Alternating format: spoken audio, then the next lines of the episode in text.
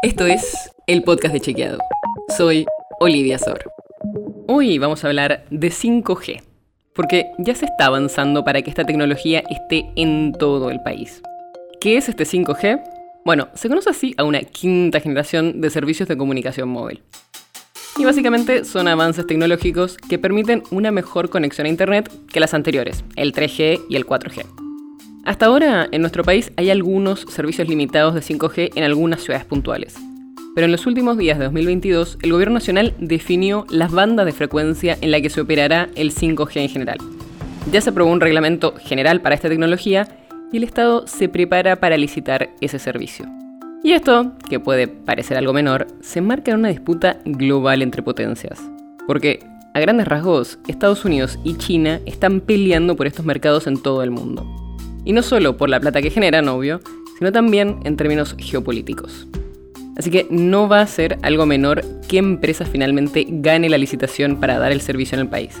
Lo que sí sabemos, por lo que hablamos con los especialistas, es que al ser una tecnología todavía cara, seguramente no se instale en el corto plazo en todo el país, sino en las grandes ciudades. Pero, como te imaginas quizás, al ser un tema sensible, el avance tecnológico que implica el 5G también generó que haya mucha desinformación circulando. Desde hace años circulan teorías conspirativas sobre los supuestos efectos nocivos para la salud del 5G pero no hay evidencia científica concluyente que vincule a esta tecnología con los problemas que se le atribuyen. Y no lo digo yo, no lo decimos nosotros, lo dice la Organización Mundial de la Salud, la famosa OMS, y otros muchos centros de estudios y especialistas respetados. Por ejemplo, alguna de las falsedades que circulan es que esta tecnología causa falta de oxígeno y envenenamiento por radiación. También se dijo, erróneamente, que el tipo de radiación que generan puede generar incendios en lugares cercanos a las torres. Y hasta hubo desinformaciones que decían que las antenas de 5G activaban y propagaban el coronavirus.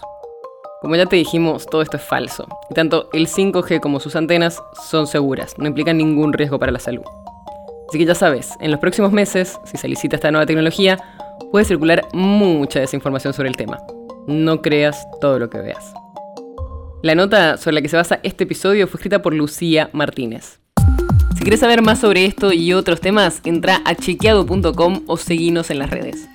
El podcast de Chequeado es un espacio en el que de lunes a viernes te contamos qué de lo que escuchaste o circuló es verdadero o falso. Te traemos datos para que puedas entender mejor las noticias. Si tienes una idea, algún tema del que te gustaría que hablemos en un próximo episodio, escribinos a podcast.chequeado.com. Y si te gustó este episodio, seguinos en Spotify o en tu app de podcast favorita y recomendanos a tus amigos. Es una producción de Chequeado, producción colaboración con Posta.